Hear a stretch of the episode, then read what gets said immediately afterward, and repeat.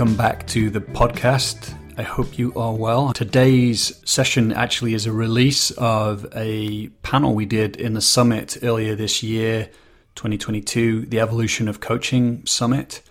And this panel is focused on trauma and coaching, and it's with Bibi Hanson, Steve Hoskinson, and Kim Barter.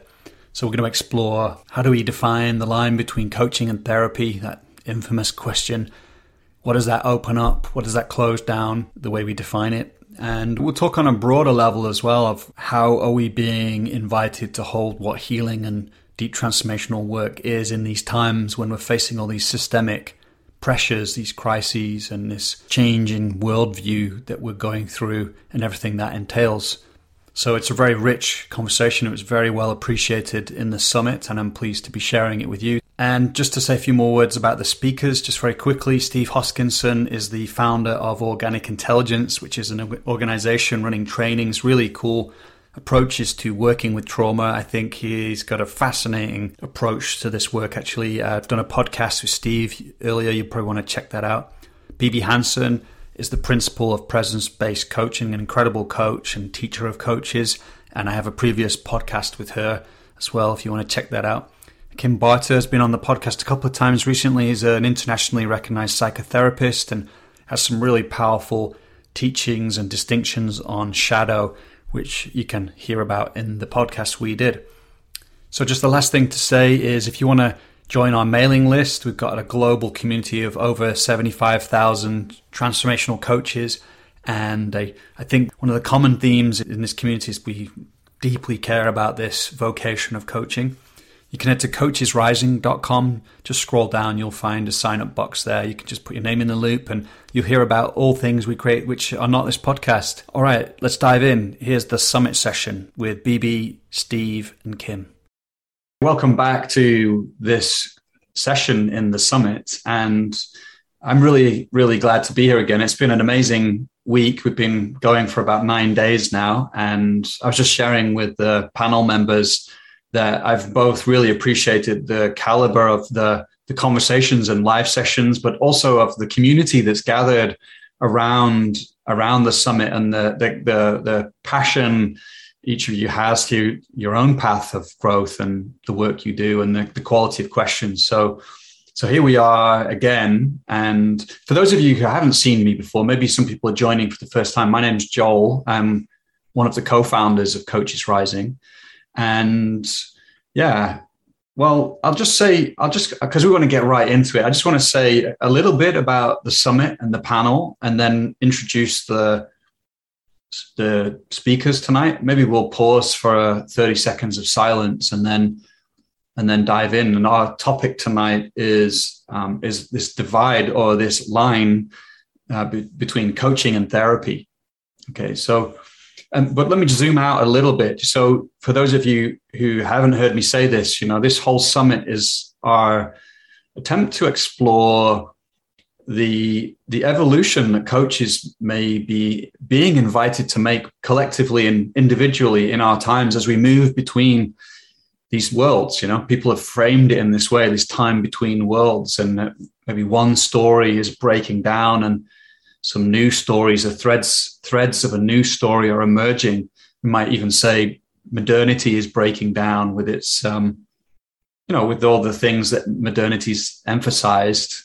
And you know, what do we want to keep out of modernity? What's is it time to let go of? And so so inside of this like liminal space i certainly personally have been deeply questioning what is it to be a coach? What what are some of the the ways I hold what human development is uh, that emerged out of modernity that it's time to question? You know, how how how is how is that older worldview influencing the work that we do? And yeah, what deeper what deeper level of questioning are we being invited to make around that?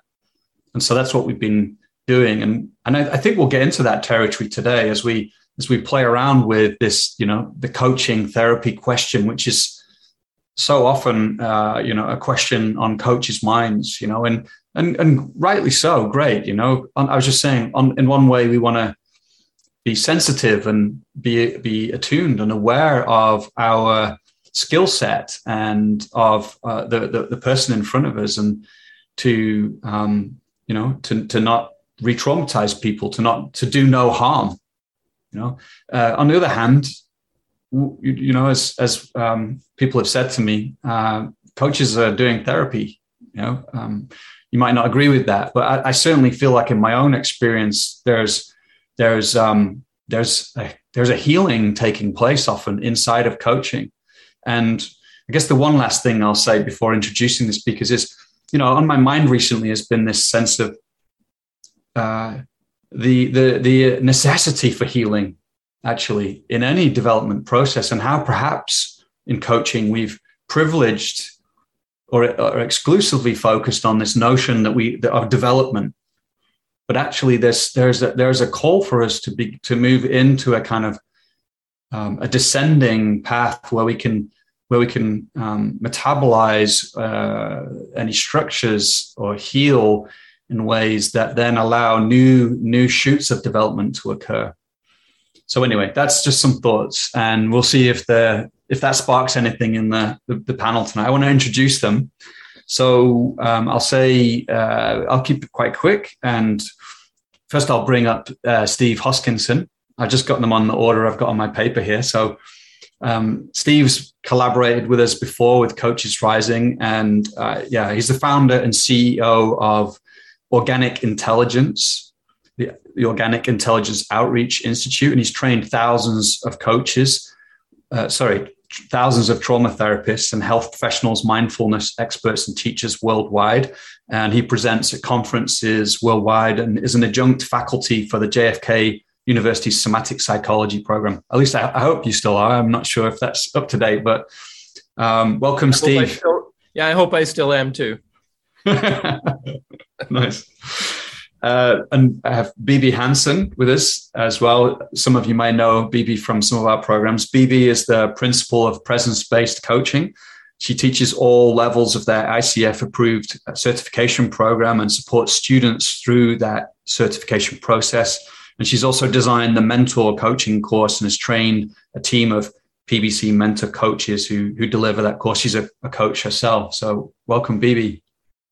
Thank you, Joel. I just want to acknowledge this is in the lineage of Doug Silsbee, our beloved mm. founder, who is no longer with us, but is with us. Mm.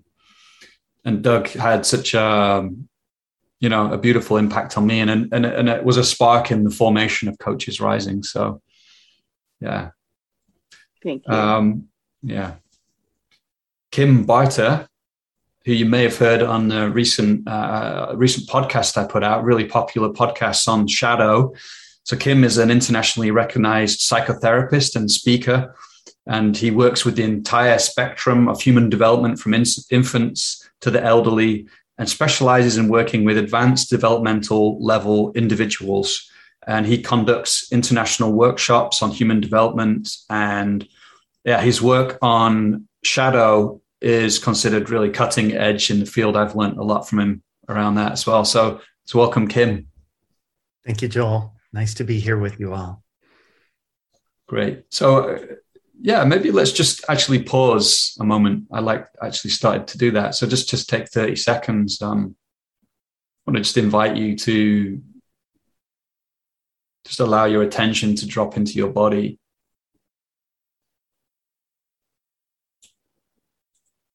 just spend a few moments sensing our bodies from the inside out.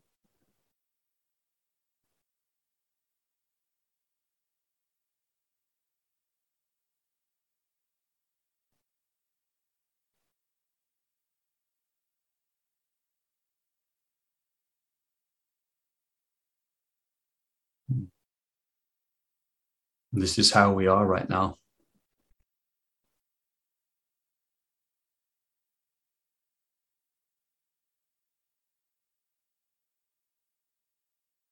And then just, I'd like to invite you to like, what, what's your highest intention for being on this call right now? If one comes to you.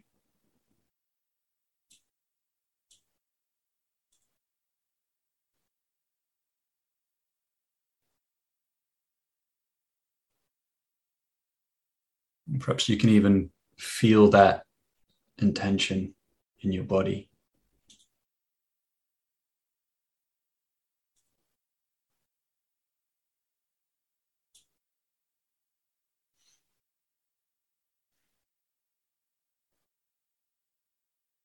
All right.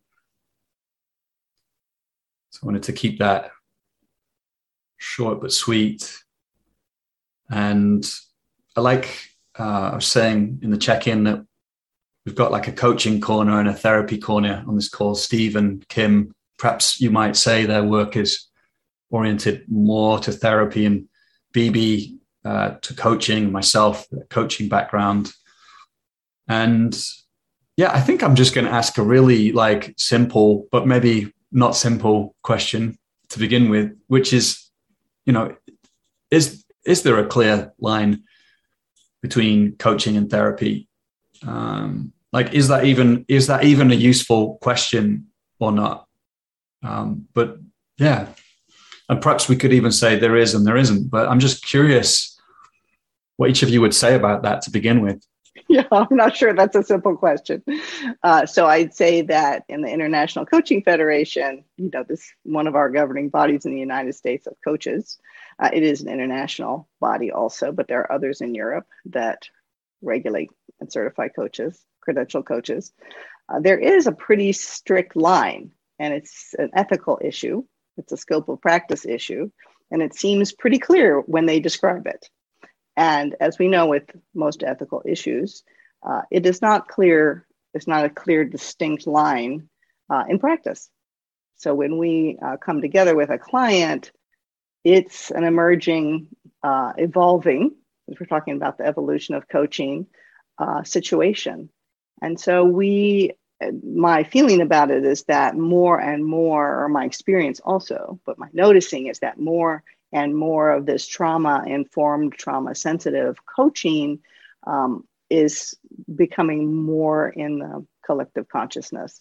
And I think it's needed because more of our clients uh, and we all are facing a lot more stress and pressure in the last few years. We can we all know what those are, what those have been. So I think that it's revealing, uh, as one of my teachers says, some of the fault lines uh, within our own psyches. And a lot more trauma is surfacing for people in their regular experience. So I think we need to be having this conversation and prepared to work at whatever level we have competence around that, staying within the core competencies. Um, and also, we need to maybe evolve a little bit in terms of the profession. So, no, it's not a black and white line for sure, in my experience.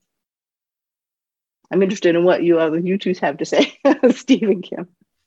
Yeah, and also just to add, uh, because I've found, in of course, in both Kim and Steve's work, there is there's um, you know, there's a there's a developmental impulse, like a.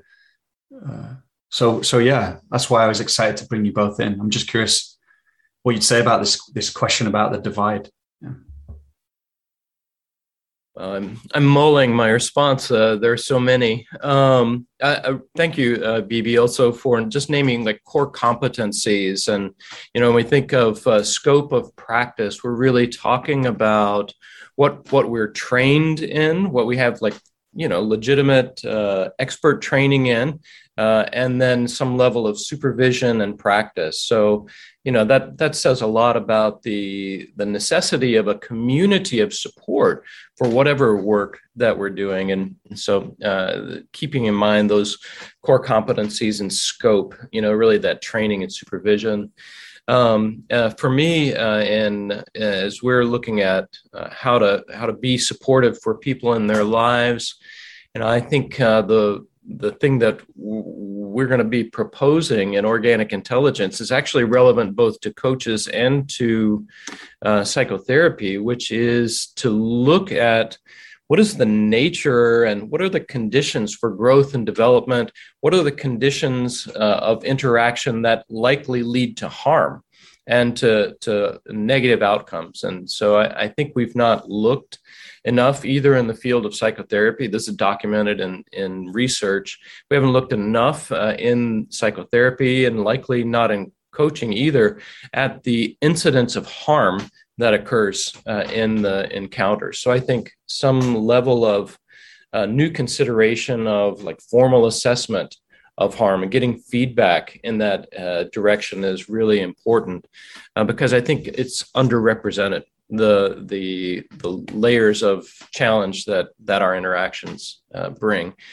And that that leads to the third point which is i think that we are uh, over uh, we are able to draw a better distinction between coaching and therapy in to the degree that we are in, as coaches maintaining our focus on uh, sort of the client centered approach to self selected goals and keeping in mind the, the goal direction um, and and the, the attainment of goals in particular, and the the not focus on what's normally called trauma, which is historical facts and stories. Uh, from uh, the OI standpoint and this somatic uh, informed approach, we're looking at growth and development that the system wants to grow its capacity through this this nest of support basically uh, and that uh, that content or story historical antecedents are important mainly to the degree that it's necessary for the all important attunement or relational connection that's there. So um, we'll we'll be advocates for um, uh, you know attunement first and foremost but then to uh, see that our systems biologies aren't really concerned about trauma they have a whole host of other interests that we want to ally ourselves with and i imagine we'll talk more about that uh, ongoingly well, it's nice hearing you, BB and Stephen, talk about this. And obviously, it shows that there's quite a diversity of exploration around it. And I'll offer an even other another one. Um, in my opinion, um, coaching is already doing psychotherapy. Uh, psychotherapy is a very broad field. And I've never heard a coach, uh, coaches often say, We don't do psychotherapy. And I ask them what they do. And I go, That is this form of psychotherapy. A lot of times, what's happening is people are saying, and, and the ICF uh, seems to make this erroneous distinction between uh, coaching and psychotherapy. Often, stating psychotherapy almost being like psychodynamic psychotherapy, as if that's all psychotherapy is. And that's just one of hundreds of forms of psychotherapy. You know, we, we do everything from simple education to psychodynamic psychotherapy, uh, somatic to systems, symbolic work to cognitive restructuring, affective work to relationship based client centered psychotherapy. And all of that is part of psychotherapy what's really happened is coaches have been trained in a specific narrower field and then tried to separate it from psychotherapy. And i think this came about as as um, as psychotherapy was trained in in, in educational institutions and coaching uh, kind of arose more in the um, in the overall uh, secular world lack of non-academic um, so or, organizations could do their own training and they tried to separate that out. I think it was a reasonable thing to do at the time but i don't think that it's an honest um, distinction. And i think we might be wise to just say okay yes we are doing some forms of psychotherapy. Let's just be honest about it. And and um, this is the form. And no it's not all this. And and hopefully in academic institutions psychotherapists are trained a little bit in all of them, but honestly speaking, a lot of them aren't. A lot of them are only trained in one form of psychotherapy, just like a lot of coaching institutions are trained in one form of coaching, which is also a subcategory of one form of psychotherapy, such as client centered psychotherapy or educational based psychotherapy or whatever form you choose to have. And so I've I've worked with uh, and trained uh, not as many people as Stephen has has, but but it's PhD psychotherapists, coaches, spiritual mentors, and um, all of them are using some form of psychotherapy. It's just how narrow or how broad your understanding is of the field of psychotherapy, in my personal opinion. I really like those distinctions and just really looking at that overlap. And uh, we we maybe we could say that, and I'm finding this actually with our coaches that they're abandoning their uh, psychotherapy licensing and coming over into coaching. So I, maybe it's that the psychotherapists are becoming more like coaches uh, than uh, than coaches are becoming like psychotherapists. So. I don't know, uh, but I, I I totally agree with that that sense of overlap that you're speaking of. Yeah, I think in, involved in that, Stephen, is this this whole thing is like I've abandoned my psychotherapy license because the psychotherapy license constricts you in such a in in a way that is not real pleasant to have to work under. And coaching gives you a little more freedom in a sense because you're not bound to the same constrictions and third party payment uh, requirements and everything like that. So there's a freedom that occurs in coaching and non-academic uh, oriented, you know, lifestyle, and there's a limitation in it. So I think what we're really looking at is is what are the benefits and and and costs of each style of education, not so much which is each, because like if you even take a look at the field of psychotherapy, it was comprised of three different fields that were originally very distinct. You know, you had the clinical psychologists that were experimental oriented, you had the social workers that were government institutional oriented, and you had the counselors that were education based oriented.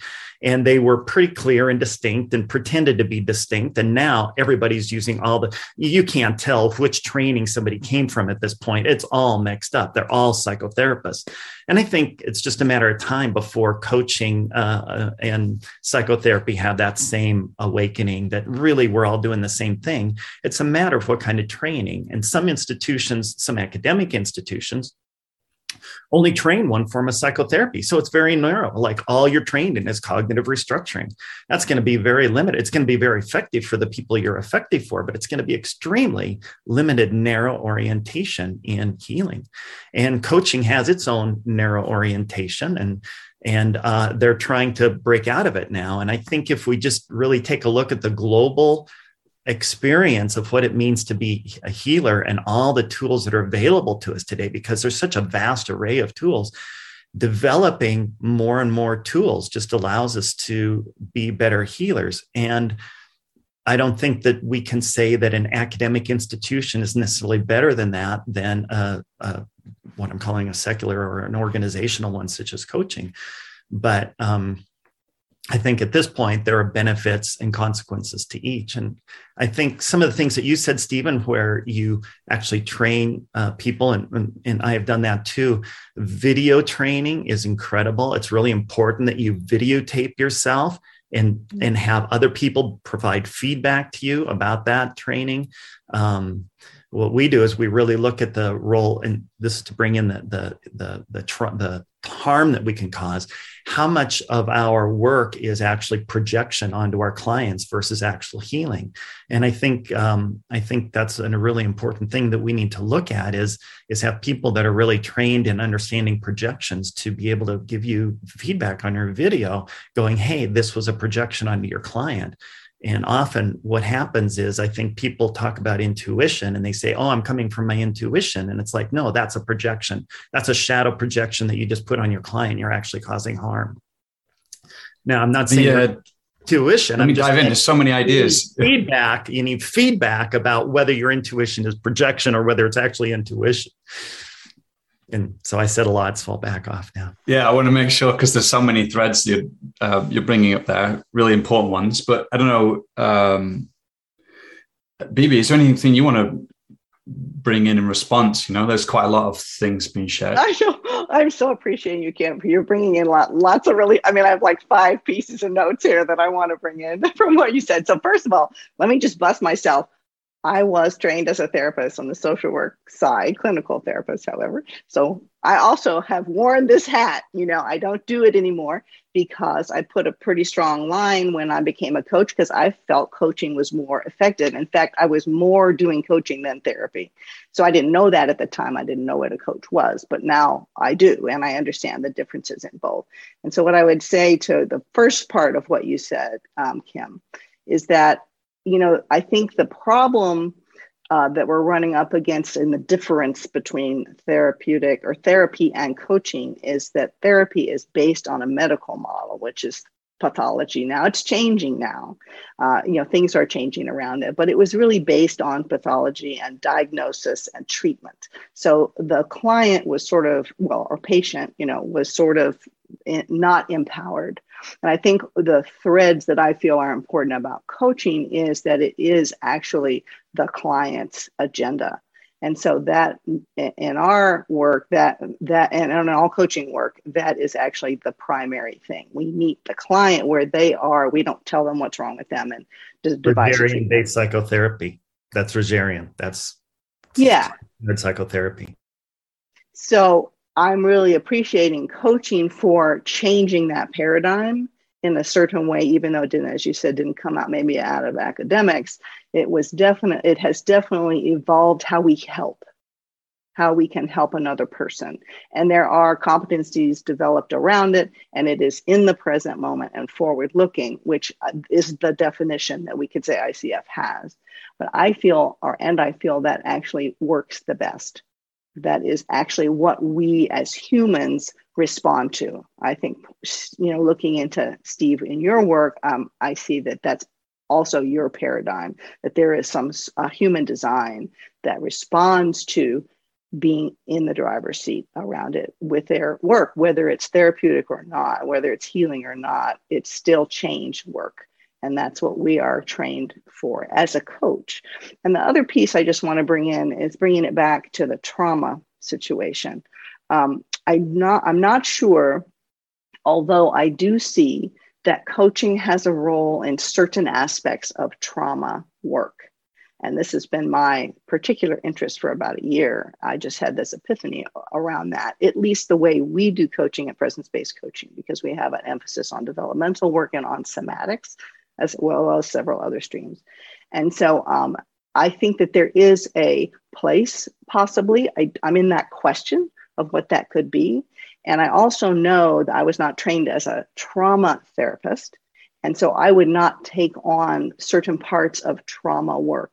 So I feel like some clients need a trained trauma professional to that has particularly clinical skills around that that I'm not uh, trained in. So that's why I originally said of practice, my competencies that that's how i'm going to make that determination whether i'm a fit for that client where they're what the what's happening for them or not and refer out so thank you for all of that that you said kim yeah i think i think you're right on bb what we all need to look at is our own scope of practice our own competencies and it doesn't matter whether we're psychotherapists or coach or what label we a spiritual mentor what label we give ourselves we need to be deeply honest with our scope of practice and our core competencies. And we can build those over time. And regardless of whether it be from the academic side or the coaching side, I don't know how to divide that in terms of the training part. But um, I, I, agree with you 100% that we really have to have a, a soul searching look at our core competencies and our scope of practice. there's there's a lot of different um, things being brought in. So I'm just trying to to sort of sense where to go. Um, I think um, I'm really interested in a few things that have been said. Like one, one is is um, this notion of of um, projection that you brought up, Kim. You know, like uh, I think there's something interesting in that actually, and I'm curious what BB and Steve might say to that because yeah maybe if we like if we extend what you're saying it sounds like you're saying yeah there's deep work to be done there because you might think you're being very clean as a practitioner but actually you're probably making some projections onto your client and that there's there's value in cleaning that up am i getting that kind of right what you're saying yes, you're you're hearing that correctly. When in we do our trainings, we do the video training and we walk our our uh, the people that we're training through, and it doesn't matter whether they're PhD psychotherapists, coaches, spiritual mentors. We have not had one person go through that is not massively projecting upon their client. We train them how to clean up those projections, how to witness them, and how to self assess them by watching their own videos after we train them so that they can continually clean up their own projections. Well, if just before I um, see what Steve and BB wants to say about that, like I know this is a big question, but uh, how can you know when you're making a projection? Is it is it something you can actually attuned to in the moment, or is it that you need? Yeah, it, it almost takes that kind of uh, video reflection so that you can then get a hang of when you're doing it. Yeah, uh, in my opinion, uh, having someone who's trained in understanding projections, watching your video, and then giving you feedback on every word, every movement, every gesture, every orientation that you provide um, we we we go down to that level of specificity you know why did you use that specific word? What was that conveying to your client when you use that specific word? And and assess out whether that's a projection or what's going on there and that really helps people to get clear on when they're projecting and when they're actually in flow. Like Stephen says this organic flow with your client that's what we want to get to is this organic flow with your client. But if you're projecting how much that is is actually disturbing that organic flow from a client centered as bb says client centered point of view? And so what we do is we do that training and then people learn how to give their feedback to themselves. They go through their own videos and their own transcripts and look at each word and go yes i was projecting here or no i wasn't. And then they that's cross correlated with the feedback from the instructor. Well i'm just i'm curious if steve and bb want to reflect on on this. Uh, like, like you know, you might probably sound very agreeable with it, but may, maybe, maybe you don't. Maybe it's maybe you feel like, ah, oh, there's a way where we don't need to worry too much about projecting. I so appreciate that uh, that emphasis, uh, Kim, on the care uh, for the client. That you know, it's whether it's coaching or therapy, it's it's the client welfare. You know, that is the center of our approach. So that that detailed attention to places of uh, of exploration, you know, those the points of projection are also points of self understanding which is this amazing opportunity we have in in our profession that we get to grow by doing we grow personally by doing work and help uh, hopefully for other people. I think that's that's just you know this incredible uh, opportunity. And and this you know like wow who needs a 401k you know if, if you get that as uh, your retirement? That's awesome. Um, so uh, i love that. We we take a particular sort of perspective that i would i would i would add to this and i'm not sure exactly how to say it um, but it's that and, and and jung said this as well actually that the shadow has both positive and negative sides to it uh, and that that we think of projection primarily even we we we shift the lens a little bit toward projection not only into the projection of what what you know freud might call you know those those nasty little id impulses you know the stuff that i want to re- repress the stuff i don't want to face about myself you know all of that. Um, but there is also what we, we we sort of recast as outsight which is we are also projecting our own best and and brilliance uh, out there as well. And so to uh, to claim as well those um, those projections like oh wow they're so brilliant they're so generous they're so kind they're so amazing they're so you know all of that is likewise likely a, just a projection. And if i could access within myself and each of us as coaches to access within ourselves our own brilliance and intelligence and intuition and insightfulness and kindness you know to like to start there I think is probably the thing. You know, I'm talking about building the nest that that what skews our work in coaching and psychotherapy is this negativity bias. And that's what I think really disorganizes systems.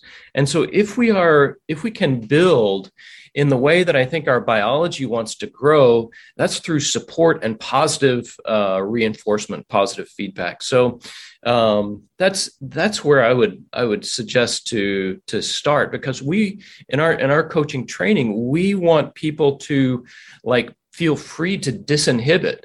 In other words, uh, I think one of my earliest articles back in the day was about your your right to project and and to really invite people within this supportive environment to project freely uh, so that that we don't continue this repressive process of, and where we're just trying to like behave better right? And so you know we're not we're, we're looking for our coaches to just to let it fly in the practice experience so that then they have a chance to see their system behaving spontaneously and not doing more of the self-deception where oh see i'm so well behaved and and just reinforcing that whole shadow side. And i, I know that's not what you're proposing but uh, but that's that's the downside i think of the negative uh, feedback process or what could be like dinging you like hey we used to do this maybe y'all did too you know and in your psychotherapy training you know the the insults in psychotherapy training was uh, you're you're projecting. No you're projecting. No you're projecting. It's like this insult you hurl at somebody like you're projecting. Uh, and so um, to sort of avoid somehow that kind of gotcha experience, uh, we we emphasize a positive reinforcement uh, process. So that's that's what I'm thinking, and and especially the positive aspect of projection and reclaiming those assets for ourselves. Uh, what I want to add to that from what both of you are saying is that um, in so there's in the therapy world, there's transference and countertransference. So that's sort of this projection part of, I mean, I'm sure projection's more than that, um, but the, that's the, the concept. So I would say uh, something about the way we teach and presence-based coaching is actually starting with the coach. So we start with the coach's presence and what the coach's habits are that get in the way of coaching cleanly or clearly. We don't use those words, but that's basically what it is. And so we have this process, and I'm sure you know this uh, uh, in coaching, of reviewing coaching, either videos or audios. And um, it is very telling to hear how folks are using their own words, having their own agenda, projecting onto the client, um, taking control, driving, you know, fixing. I mean, all of these things that it's really obvious to experienced coaches to hear and not to uh, the, the inexperienced or the new coaches to hear, or even coaches coming into the presence based stream. So it is. Uh, it's lovely to have that conversation because I mean here because I think it's a really important part of how we show up for people which is doing our own work first. It's totally a principle um, of our work, of presence based coaching work. And we need to be walking the path ourselves before we ask a client to walk that path. We need to sort of know the territory. And I, um, I think that's an essential thing before we can help another client, someone else rather. So, yeah, I, that's a, a deep principle for me is doing our own work and including projection work and whatever uh, else is getting in the way of having a, um, a clear container for change where the client feels held and supported in a field of presence, a relational field of presence. Yeah, it just sounds like we're all in agreement here. So we're probably all onto something pretty accurate here. Cleaning up and um, focusing on the positive and client centered orientations are all very powerful tools that we can use. I also am interested in in Stephen, your idea of projection. I think that when we clean up our projections uh, and we understand what they are, that we can actually use our projections then in a skillful way. Like I can project more capacity onto my client than they believe they have. And actually, the client then often responds. So you can actually utilize transference, countertransference as a tool. I don't think that's wise to do that until you've cleaned up your projection. You understand what you're doing. But um, in that case, I think you know once you clean up, you can actually utilize these tools in, in more sophisticated ways. Yeah, there was a question I actually was sitting with was like, could there be a use for skillful projection? Um, I, I, I'm, I'm also I'm curious uh, to have you three with us to ask if you feel that there are ways in which we've held what healing is, what development is, that have become outdated and that we're being invited to let go of.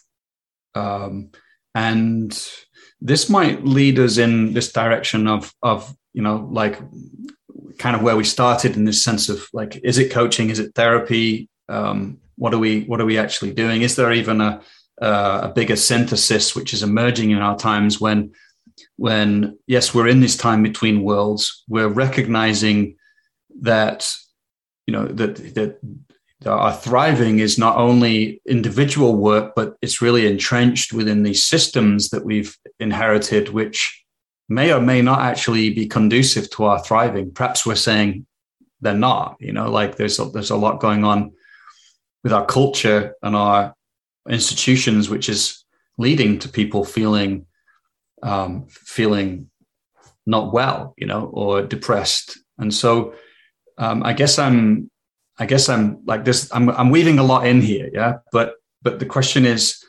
yeah, wanting to ask like, what what ways do you think we're being invited to embrace right now that that are, yeah, really conducive to our to our healing, to our development, to our well-being as we're as we're ensconced in this world with with all these crises we're faced with. Like just one last thing I'll say, like one one friend I spoke to, he said, you know what, you sh- you you, sh- you shouldn't be helping people to feel okay working in some of these organizations. People should be feeling bad about working there. They're unhealthy. Why why would you want to empower them to go back in there? And even on a broader scale, he was saying, you know people shouldn't people be feeling disturbed right now because of what's happening? So so yeah i'm going to throw that back at you all now and just see see where you take it. Uh, you're chumming the waters joel. Um, yeah so uh, i i think and uh, and I, I would imagine my my colleagues here will agree. What we're aiming for is to grow uh, our capacity to respond to what's happening. It's our goal isn't to like have somebody feel good, but to actually feel uh, and feel in response to uh, reality. I think I think that's what we're we're aiming for here, and to sort of remove some obstacles to relating full on to uh, what's happening now. I think one of the changes that we're seeing also is, you know, there's been a trend in in helping field, sort of the depathologizing trend, uh, the trend toward uh, diminishing hierarchical relationships. So rather than being an, an expert and then the patient, I think, uh, you know, like a doctor patient, um, you know, there is evolving this sense of co-evolution of people or intersubjectivity or more of a, a partnership of uh, of relationships. So I think that notion is a really a good one, and we, you know, the these the notions of therapists, even of coaches. You know, sometimes I think should should we call ourselves sort of, um, you know, like midwives or something like psychological midwives or self midwives or something like that because we really focus again on the the intrinsic healing emergence that wants to happen.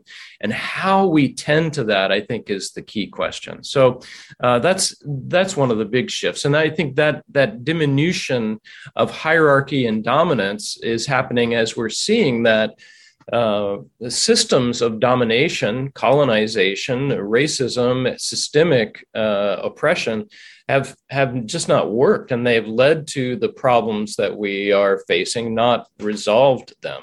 So uh, that's that's one thing that I think is really key, and just the the shifting of hierarchy and uh, the relationship that happens in that uh, in the in the attuned uh, process of coaching and and support. So I think that's that's kind of the the big one that I would I would name. So I, I hear Doug in my ear saying uh, he, he used to say this a lot that what we call coaching has been going on for millennia between all different kinds of, of people at all levels families shamans spiritual masters whatever you want to say. So we call it coaching now or we call it therapy now but you know that's just a construct. It's not actually what we're doing. And i think conditions have changed you know uh, starting with covid but maybe even way before that with climate change their their uh, conditions have changed in the outside and it's affecting us as humans on the planet And so we're coming to a place where we need to change with that. So maybe that's changing what we call what we do to midwifery. I like that. Um, and there is, uh, I think we're outgrowing in terms of um, what we do, uh, we could be outgrowing the old paradigms of the restrictions of this is a competency or this is where we got trained or whatever it is. So, along those lines, I think we each have to have our own um, view of what we're doing. You know, I do feel like there's healing potential in coaching and with humanity right now in the very biggest way. I mean, these just all the events that are happening in our world they i see them as opportunities also. I see them as wake up calls to as you were saying steve what's not working what's no longer working. And we as whatever our role is helpers supporters healers um, coaches therapists we can support uh, those who want to change with it those who want to meet what's happening now in a different way. As you said building capacity to be their full selves and their wholeness. And so I think that's sort of my view is that um, we have become quite disconnected from ourselves, from others, from the planet. And so uh, that's part of what I feel presence brings is awareness of our dis- disconnection. It's not pleasant, but when we see the truth of it, then it gives us the opportunity to reconnect and to connect with each other and feel part of something a lot bigger, uh, which I think many of us and belong to something much bigger, which I think many of us are missing. And I know my clients, a lot of my clients are missing that.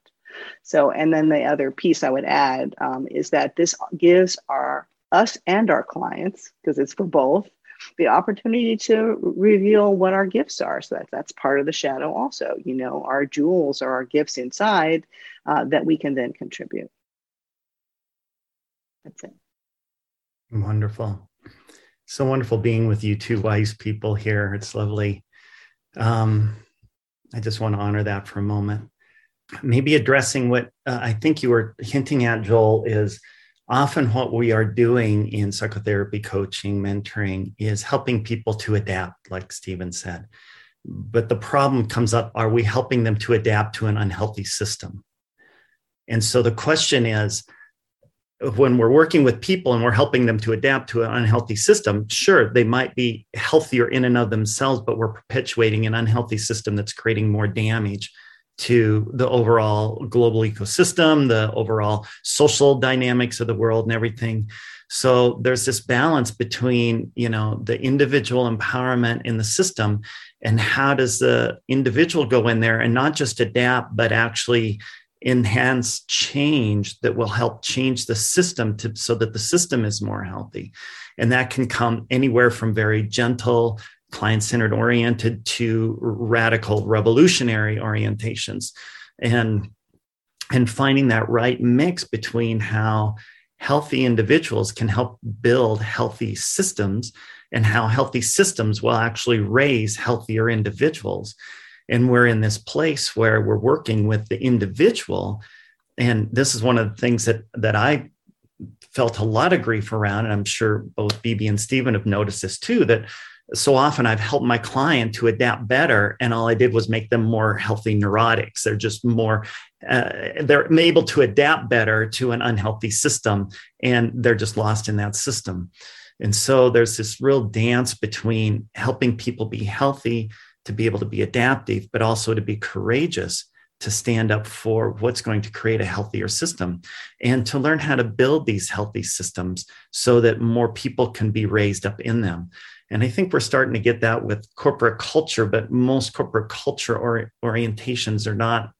It's real baby steps into this whole world of systems understanding and, and building healthy culture uh, as opposed to um, following the meme of we're building culture um, are two pretty vast things. Um, you also asked us to say where do we think that we have maybe um, some of the things that we've overstepped or that are not necessary anymore. I would say one of the things that we've done, um, and, and I've been at fault at this, and that is building self esteem. I think building self esteem is fine, but we also live in a culture where 95% of us believe we're above average. and what we're really building is narcissism and so uh, what we need to do is be aware of the difference between building narcissism and building healthy self-esteem and and and and that's true of coaches and psychotherapists too. 95% of us believe we're above average. So it's really humbling for us to take a look at those statistics if we understand math and go wow maybe you know i'm i'm believing that i'm pretty fantastic but maybe i need some honest feedback about where i'm not. And we can understand how everybody is above average in some way and below average in some way and to balance that and have that courageous ability to go, wow, I'm just not very good here. And that's okay. I'm pretty good over here. I'm not good here. And just have that honest reflection of who we are versus just kind of blindly building self esteem and blindly building adaptability to this is where my self esteem maybe needs to be below average. That's going to make me more humble and also more honest and rich and alive. And also, this is a place where I can adapt to the system, but this is a place where maybe adapting isn't the wisest thing to do. Maybe I need to be a, courageous leader, even if it might lead to um, personal consequences. Um, um, and maybe I can do it in a way where I don't have personal consequences. You know, a lot of um, skill development in that. So again, there's so there's so little time and so so many directions we could go in. I, I wonder if there what you say to this, you know, that in a sense, like you're, you're mentioning self esteem there, Kim, and um, like I wonder if there's um, what's emerging, and you've mentioned presence, BB, and and Steve, you talked earlier about um, that there's a, there's a, an innate kind of movement within our biology and and so something i sit with these days is like my own letting go of my own importance as a coach in a sense. Uh, that that i that i'm a great coach who can help my client get somewhere. And i think i think many coaches recognize that that that that can be a sticky place to get into. But just how how subtle that can be perhaps what we're talking around with projection as well. And so where i'm going with this question is do you feel that there is that, of our times is this move into a, a kind of work which is allow, allowing for emergence to take place you know and that it it it means um you know like trusting the emergent healing in our biology. Uh, trust trusting our system will orient if it's given the right conditions if if we can you know be be presence uh, something something larger than the parts of us that often have a change agenda for ourselves. And so, anyway, that's the question I have: is like, do, do, what do you think about that? Do you think that that's one of the moves in our times? Is that it's like ha- hands off? We've taken ourselves too seriously in, in one sense, and we're developing developing like a meta competency of allowing organic emergence to take place. I think you stumped the panel, Joel. I was like, either uh, people just don't know what I'm talking about, really, really disagree, or I dropped the mic. yeah, no, just drop the mic. Just drop the mic. Uh, no, I, that's yeah. All of those questions are are absolutely the questions that are foremost in my mind, uh, and in such an array, I, I couldn't even find a handle on it. So I'll I'll just go back to muting myself. Well, I do. Uh, I, I, have something to say about it, which is that um, what you're pointing to is close to my heart about taking my hands off the wheel. Like we are not in control. And it, it's really important as coaches and as therapists and helpers to understand what's really happening. Not that we know all the details of it, but that we create a container. You know, we create a space um, and in our work, a space of presence so that uh, what wants to happen happens.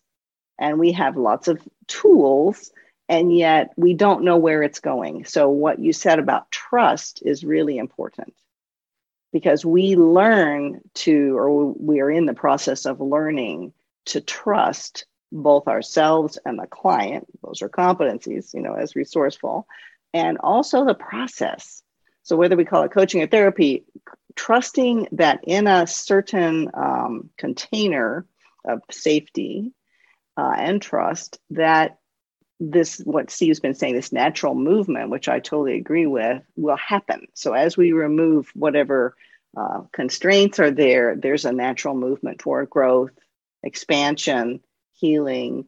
Um, and i i guess this is also based in my belief that healing starts within or change and growth starts within each of us.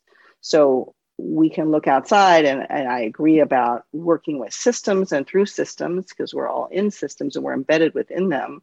And yet i feel like that's the leverage point is the internal. So as we work with leaders we're working with leaders internally developmentally around their being. So more ontologically as well as their doing. Because the being supports the doing in a way that is um, very effective and practical although it doesn't sound like that at first. it's counterintuitive. And yet the being emerges and then the doing follows from that. So that's what I, how I would say that. Mm, it's just so lovely listening to you guys. Um, to, to just playing with that a little bit, we we are you're saying, Joel, do we take ourselves too seriously? And, and I think each of us do at different times and maybe at times not. Um, we're really playing with this balance of, uh, and, and these have been hinted at with, with both and Bibi, um, the individual and the collective. Are, are, we working with the individual or are we working with the system? And then we have the internal and the external. And when we go to the internal, we're working with both individual parts and the collective parts, the internal systems. So we have that dynamic. We have doing and being. Um, and so when we're moving through our development, sometimes we're in a doing place or our clients are in a doing place. And now we as a practitioner have a chance to explore do I match that or do I complement that? sometimes we match it and we have this doing doing thing that really grows beautifully. But sometimes if we get too doing with our doing clients we can take over the doing space and now the client is following us and we end up with this issue of projection upon our client that is a problem. Uh, sometimes we can be in a complementary place where we're in being and just holding space that safe trusting holding space. And that allows our client to unfold into this open space to be doing. Sometimes our client is in a being space and and sometimes uh, we can match them with the being and that leads to this un, this beautiful organic evolutionary flow. And sometimes we can be in a doing place because that leads to a leadership and this is where it's okay for us to take leadership if that's the appropriate thing to do at that particular time with that particular client because some clients really you know get annoyed when you just match them with being when they're in being. They really are looking for expertise. And so we need to provide that. So we're balancing all of these complexities within this unfolding organic evolutionary system that we all you know honor and appreciate. So do we take ourselves too seriously? Probably. Is there a lot of complexity? Yes. Do we sometimes is is taking ourselves uh, being honest with our self-esteem where i do have a skill important yes. Is it also important to realize no you know this is a time for me to have to, to not be in that to be an honoring of my client skills you know to create to invert the hierarchy. So we have the hierarchy the inversion of the hierarchy and the egalitarian. We're balancing all of these at the same time and just just um, a quick question: When you say we're doing, you know, say if our clients being and we're doing, what what what would that be? You mean like giving expertise around something? What do you mean by doing, basically? Yeah, sometimes we're the ones providing expertise to our clients. Sometimes I know where the unconscious mechanisms are running, and I know that if they follow this thread, uh, they're going to be in a in a miserable loop and so what I'll do is I'll guide them out of that into a healthy developmental organic growth, you know, process instead. Sometimes we do have the expertise and if we do it, we step into that leadership role at the appropriate time. And if we don't, we we don't then of course. Nice. Okay, great. So it's like a kind of weaving of all of those that can come to the foreground as necessary. Yeah, mm-hmm. nice. Steve, I don't know if you wanted to chime in or yeah. Uh, well, just to add to all the mics dropping around here, um, which is that um, that I'm so appreciating this uh, systemic approach and the understanding of systems interactions, the sense of balance of doing and being in particular. I think that's really right on. And I, uh, in a, in order for uh, for me, I think about um, and we begin with like how the biology functions like the this notion of doing and being like when when to provide more guidance when to be you know more laissez-faire. Um, all of that really resides uh, in that attunement relationship. So again if you if you get that attunement relationship we're attuning to both the person's conditioned system and something that you know you might think of as less conditioned or more essential and sort of holding the balance of that of that process in the emergence is really key. And we take for that the notion of uh, of the biological functioning. And and if we're talking about change work the the first thing i think that we need to recognize is that the biology actually doesn't want to change. You know the biology says oh i want to stay alive. I want to stay in survival. And so that means don't change mostly fundamental properties. So if, if, you're looking for qualitative change of system properties, biology generally is not having it uh, biology says, hey, you know, I, have got a system that's alive and functioning. Thank you very much. Go peddle your therapeutic wares elsewhere. And so, uh, so you know, there can be incremental change. You know, you can do exercise, you can improve your cardiovascular facilities, and so on. That's that's awesome. But to change the fundamentals of biological processing, uh, that takes a um, you know really adept approach. And I'm hearing a lot of adeptness in in what y'all are saying. So um, uh, for us, it means landing in a lot of positive reinforcement in reflection when that's in a tuned environment. We, we feel like we grow through support. Uh, and that that support, that attuned relationship and support, needs also to feel like support. That is the uh, the the system. I think uh, changes more if it doesn't feel like change. Or, or to say another way, we satisfy the biological need to stay stable uh, by bringing in positive reinforcement. And, and if you're able to do that and find from the client what is really stabilizing and actually feeling well, then that that sort of lets the guard at the gate of biological change uh, ease up enough to allow the system to grow in the way that we, think is normal, like love and support and connection and value and you know the Rogerian unconditional positive regard and and those kinds of uh, of processes. So um, uh, we uh, we're we just published or will be published in the International Journal of Body Psychotherapy a um, an article. We'll put it up on our website, but it's uh, the title is like a non-directive positive reinforcement framework for trauma and addiction treatment and so that that for us kind of puts it all together that that non-directive or, or the art of direction and non-direction uh, for positive reinforcement and how that helps people grow. So that and in other words what i what i think is needs to be left behind and is the is trauma being trauma informed i think that's trauma misinformed in fact. And the focus on what's wrong the focus on the problem the focus on even trauma to the degree that it is you know like run by the therapist instead of by the client then those are going to be disorganizing inputs into the client and just keep that self reinforcement of dysregulation ongoing. So that's that's uh, that's my contribution to this uh, this colloquy here. Thank you. If I just ask you a follow up, Steve, because we're going to bring questions in, but you you just put a lot on the table there.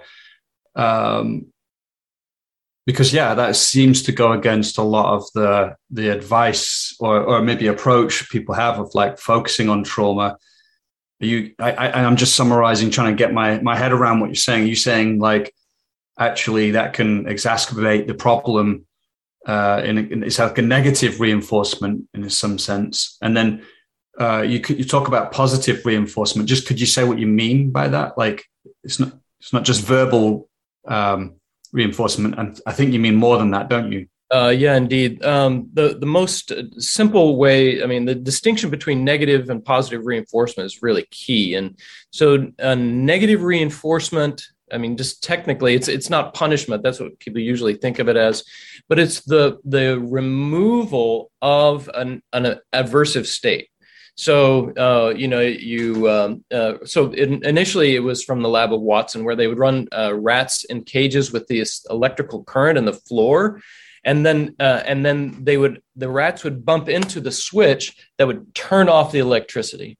And they would learn to more rapidly go in that direction. But it was the reinforcer was you turn off the un the discomfort right and so that's that's negative reinforcement positive reinforcement is just you know something that makes something happen more uh, and so negative reinforcement is the turning off of say an aversive state which is therapy, which is psychotherapy, which is like, oh, I feel bad. And then somehow I get to feel better. And that creates for humans, I believe, this unfortunate conditioning that the way to feel better is by feeling worse first. And so we are, we are trending our uh, interventions around positive reinforcement, but in this important attuned environment. So some people, you know, you've got to be with the person where they are. So you can't just sort of, you know, uh, sort of hammer somebody with uh, like compliments or something. You know, you really got to be with a person where they are.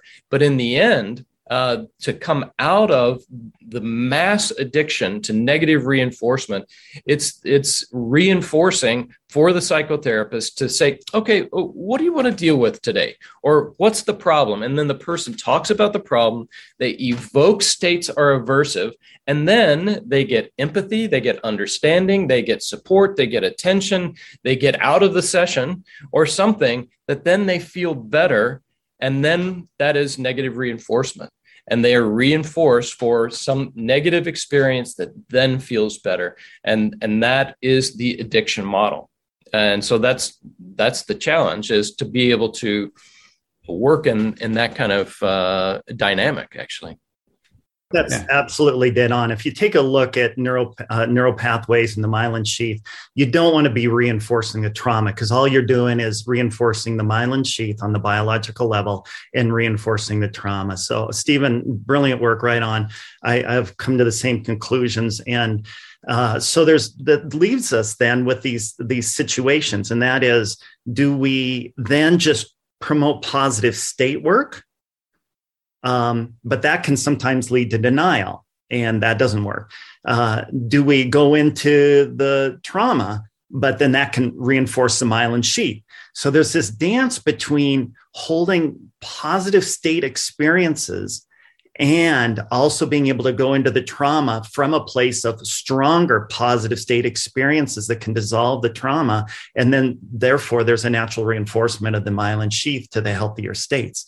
So that avoids both the denial and the and the reinforcing of the myelin sheath, which which is really the balance. What we're looking at again is this beautiful balance, and I like to hold like an 80, uh, 70 to 80 percent um, positive state experience to the 20 to 30% trauma. If you're just going into the trauma and getting lost in it, you're just reinforcing it. So I hold that 70, 30, 80, 20 state experience, and that helps to dissolve the trauma without being in denial of it, and also helps reinforce, positive reinforce the myelin sheath.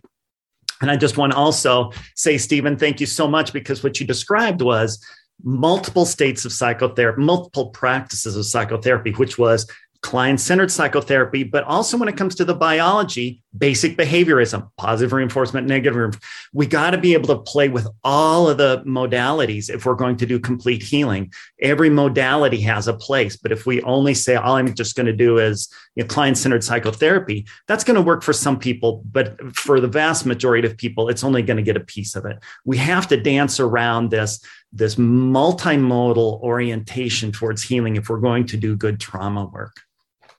Yeah. I love what you you are both saying.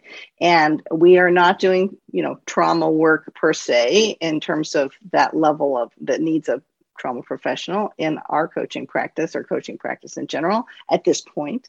So I just want to make that distinction. But what I would say, our approach is a little bit different. And so we are really cultivating presence, both of the uh, clinician or the um, coach and of the client. So we're supporting both in the field of presence to cultivate our own presence because we believe that presence actually leads to awareness and awareness is what leads to choice. And so there are positive states that arise of being more present and aware of what's happening especially since we work specifically in and through the body as well and our wholeness and there are negative, quote, negative states that arise if we're triggered or whatever. And so we're working with both of those. Uh, we're taking, uh, taking as it comes, and then we're building that capacity to witness what's happening as well as make a different choice of either behavior or perspective or emotion or whatever.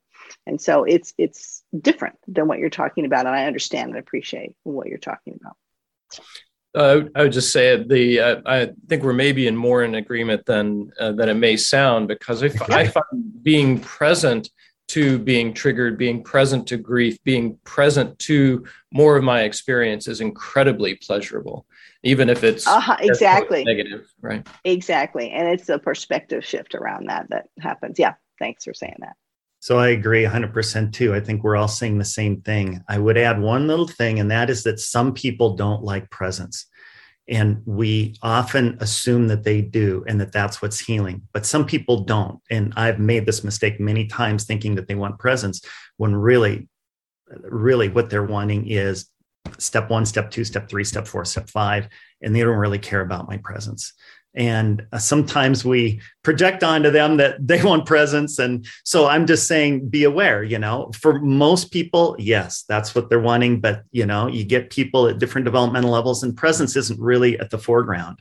Um, fourth person perspective everybody wants presence third person perspective a little less. Um, sometimes they just want good old nuts and bolts one two three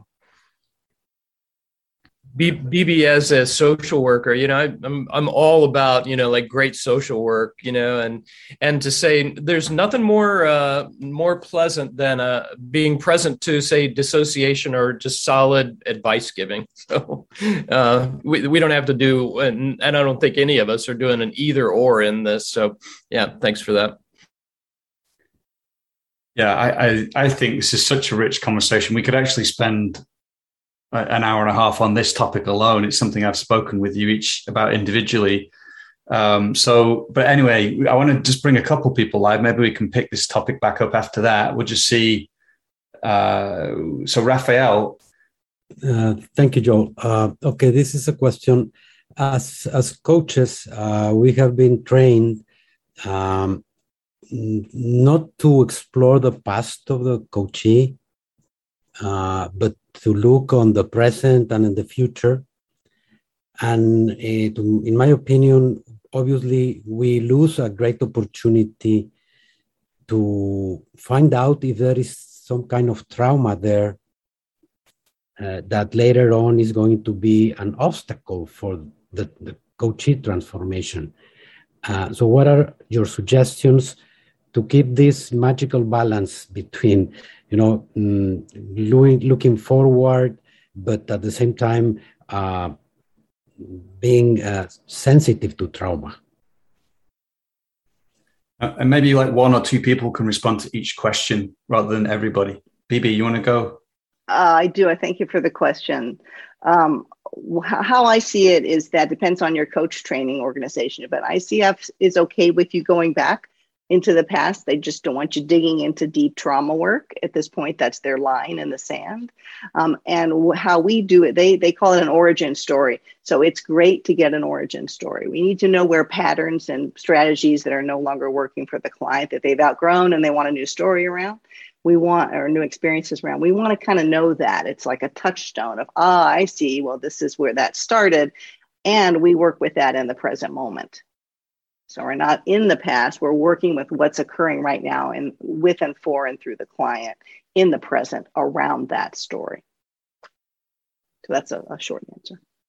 I would agree, and uh, the only thing that we would take out is the story uh, that the, that the uh, that the biology on an ongoing basis is telling you that story in the present moment. We train our folks to see those signs in the biology and in the in the ways of behaving, interacting, the the patterns of affect, and so everything that is relevant from trauma is actually happening right now. And we just train people to see that directly in the behavior and in the relationship and in the interaction without reference necessarily to trauma at all. It's it's happening right now. That's great. Uh, thanks for that question raphael. Uh, i'm just going to move through uh, shiona. Let me ask you to unmute. There you go Hi, um, I would actually like to particularly direct my question to Stephen. Um, Stephen, I was listening to you about the way you, you know, your new book coming out and everything you were talking about. And I would really actually love if you could give us a like a mini demonstration. What happens if you have a PTSD war veteran or a rape victim who comes into your count, you know, your room?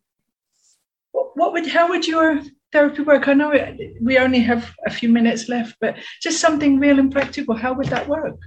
Oh, you know, um, all of the talk about positive reinforcement, I'm always saying it's within the attunement relationship be mm-hmm. with the client where they are and, and i would imagine my colleagues agree it's like that's that's where you start is really being with them where they are that empathy congruence unconditional positive regard it's mm-hmm. it's really starts right there mm-hmm. and then directing our attention to what the client is looking for and what they are seeking what they are needing in the moment as they articulated in that moment so uh, none of this should be interpreted as something we impose upon the client but really mm-hmm. emerges out of that that relational like understanding. Mm-hmm. thank you. Thank you joe. Thanks shiona um one's just kind of alistair. Yeah thanks. Um do we have a definition of what trauma is? Um, and this is a question for all three participants if you've got, I mean, panelists, if you've got time. And um, just to give you context as to where that question is coming from. So for me in my coaching practice, I believe that the thing that's usually holding the client back is their trauma. So let's say they're not confident enough to speak in front of their team. And they they look competent, they're educated, etc. But then once you dig deeper, you find out that maybe when they were in school, somebody laughed at them when they didn't speak right. So that's the context of, of my question. So when I am coaching out as trauma informed, I'm like always looking for that, you know, that core wounding, like when did this problem start? Um, so yeah, definition is what I'm looking for so that I just understand more of where everybody's coming from. Great. It's a great question. Probably should have asked it at the beginning as well. Well, I guess I can start. Um, I think that there's multiple ways to answer that question. On a biological level, it's a neural pathway that's been trained in, and you need to untrain the neural pathway. On a subtle level, it's a storyline that's been repeated and uh, is occurring in the somatics, in the consciousness, in the in the in the verbal mind, the verbal linguistic mind. Um, that needs to be reconstructed. If we're talking on the spiritual or the consciousness or the awareness level, we're talking about a constriction in, in the consciousness on one of the parameters of, of our consciousness dynamics that needs to be released. So we can look at these at different developmental levels and ideally we look at them at all the developmental levels simultaneously. But um, we also notice where our client is and, and if our client is at the subtle level we underlie realize we need to use subtle and, and concrete tools to like behaviorism as well as presence. For example subtle tool presence a behavioral tool co- uh, concrete.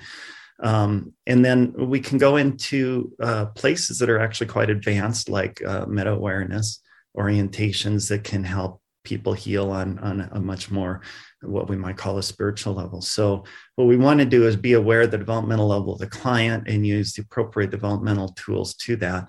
So the definition of trauma occurs throughout all of those. And, and you orient the definition slightly different based upon where you're coming from, but they're all in operation simultaneously.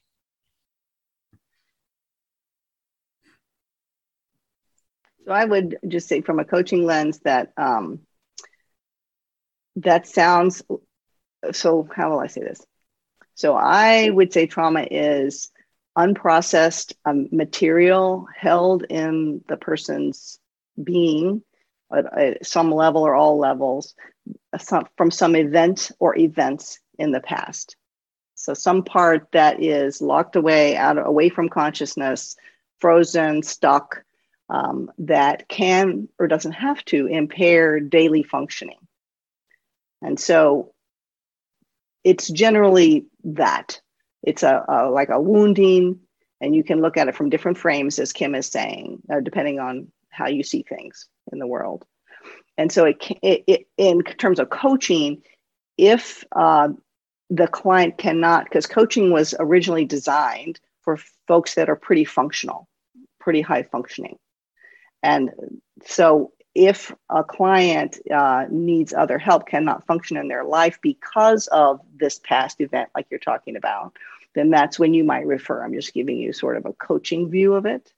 Um, and Alistair, what you're talking about seems like, you know, a, a pretty typical coaching situation from, from my hearing. It could or could not be uh, something that is not workable in trauma you'd have to know a little bit more about how it's affecting the person. I just want to say also that ICF has two really lovely documents that will support you probably and all of us if you haven't seen them yet about when to refer to coaching and therapy the difference. And it's very helpful. And it's there's a really long 11 or 15 page one that goes into clinical definitions. And i think we ought to be aware of that as coaches um, so that we will know what we're working with and when to refer to a professional, trauma professional.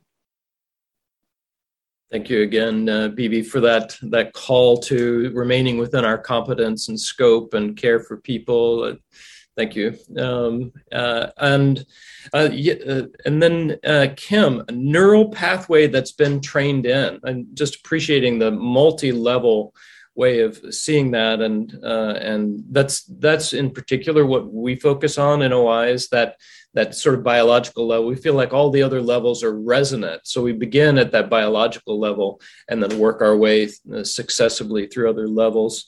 Um, and the thing I think that that trauma is not is it's not the past, uh, right? Because everything is happening in the present moment. Like the reason we're working in the present moment is that that's all we have. And so the, the, trauma is not the story, the trauma is the remaining imprints that are in the biology.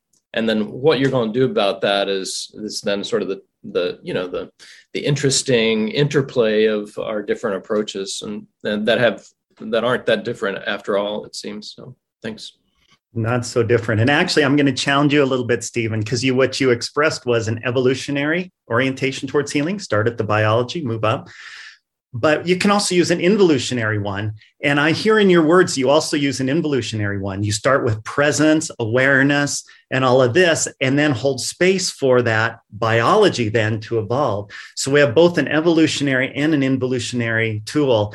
And I just wanted to say you are using both. I hear it in your words, and and both are both are important in in that aspect. Uh, thank you for naming that. And that brings us right back to the ability to have enough diverse tools and the flexibility of perspectives to be able to meet the client exactly where they are. So thank you for for naming that and give us a giving us a chance to reemphasize that. It's lovely. Raphael, I'll, I'll bring you. Oh, I see you've got Henny on. Um, I'll bring Henny live, and I've said it now. I'll do it. Um, thank you, Joe. And um, I'm trained in, in humanities many years ago. And the distinctions you picked up in the beginning between coaching and therapy and then going into clinical and vocational and educational um, and how things have developed in terms of coaching. We even spoke at one stage about industrial psychology. And the last response from Kim in terms of coming to the matter from both sides, as it were. My question is I missed the sociological construct and discussion, especially in terms of positioning coaching and therapy and wellness for a future generation. And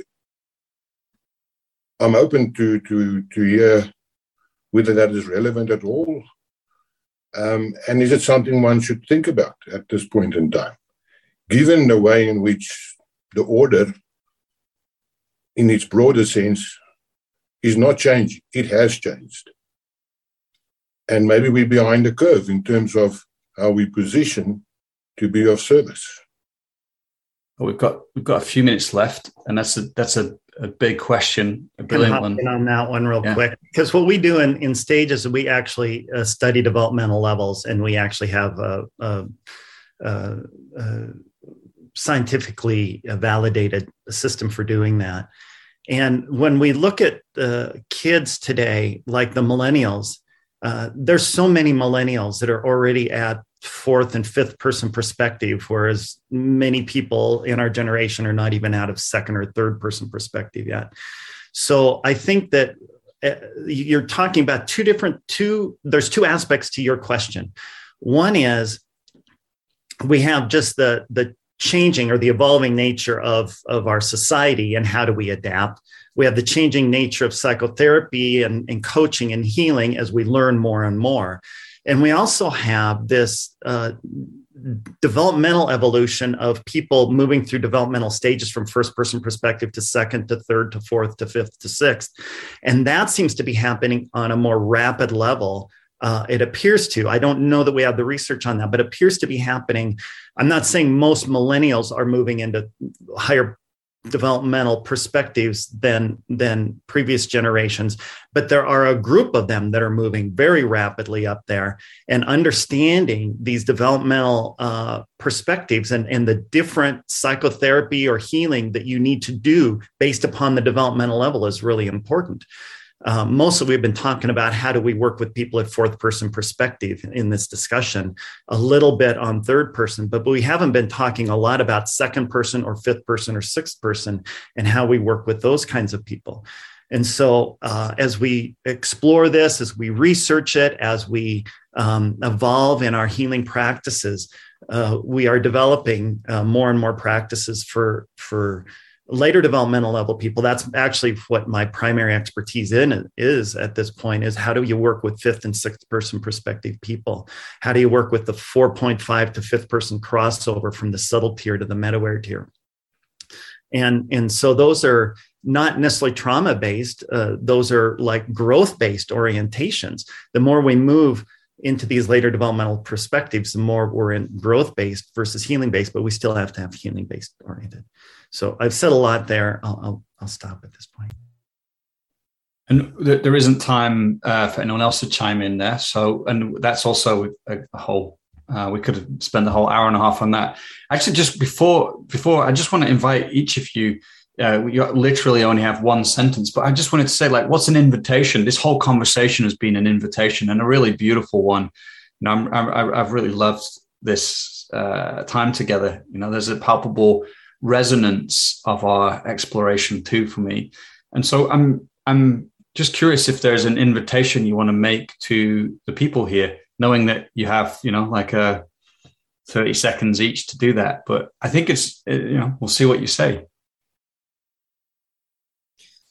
I think the invitation is that uh, you know we don't have time to train uh, you know first world therapists to get graduate degrees, expensive graduate degrees, and that coaching offers an alternative and, and a way of really educating and bringing help on a much broader scale and, and that sociological import is is why organic intelligence and thank you friends and colleagues here uh, for your partnership in that process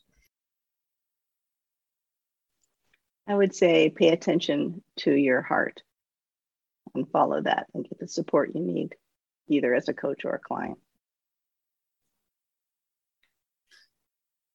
I would just agree that we have a shortage of of healthcare right now, mental mental health care, whether it be coaching, spiritual mentoring, and so coaching is providing a very important part of that. And um, getting additional training, like through Stephen or through BB, it would be a, a great way to do that. Um, to get some additional training in in helping provide a little bit broader service than maybe um, that you're able to provide already.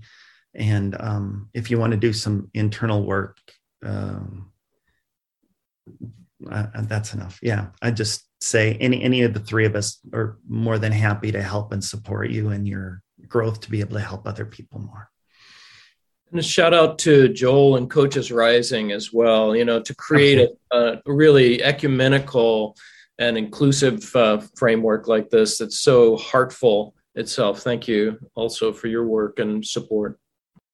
Yes, thank you, Joel, and the whole team. Appreciate you. being here, and both of you. The conversation's been wonderful. Yeah, thanks. Um, yeah, you know, I just want to extend extend that gratitude. Uh, for me, this conversation has really lived into that that ambition I have of it being a living conversation. That, yeah, like I said before, I feel the resonance. Like there's a felt there's a felt sense of something here, more than just ideas. You know, more than just intellect.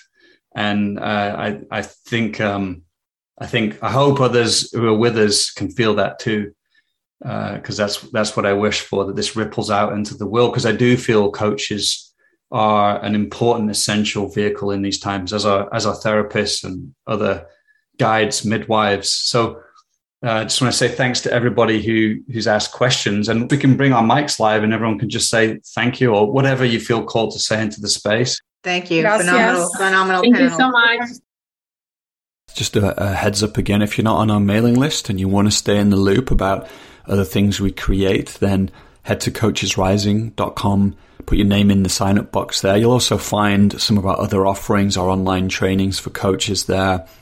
And just want to end by wishing you well, and I'll see you again next time.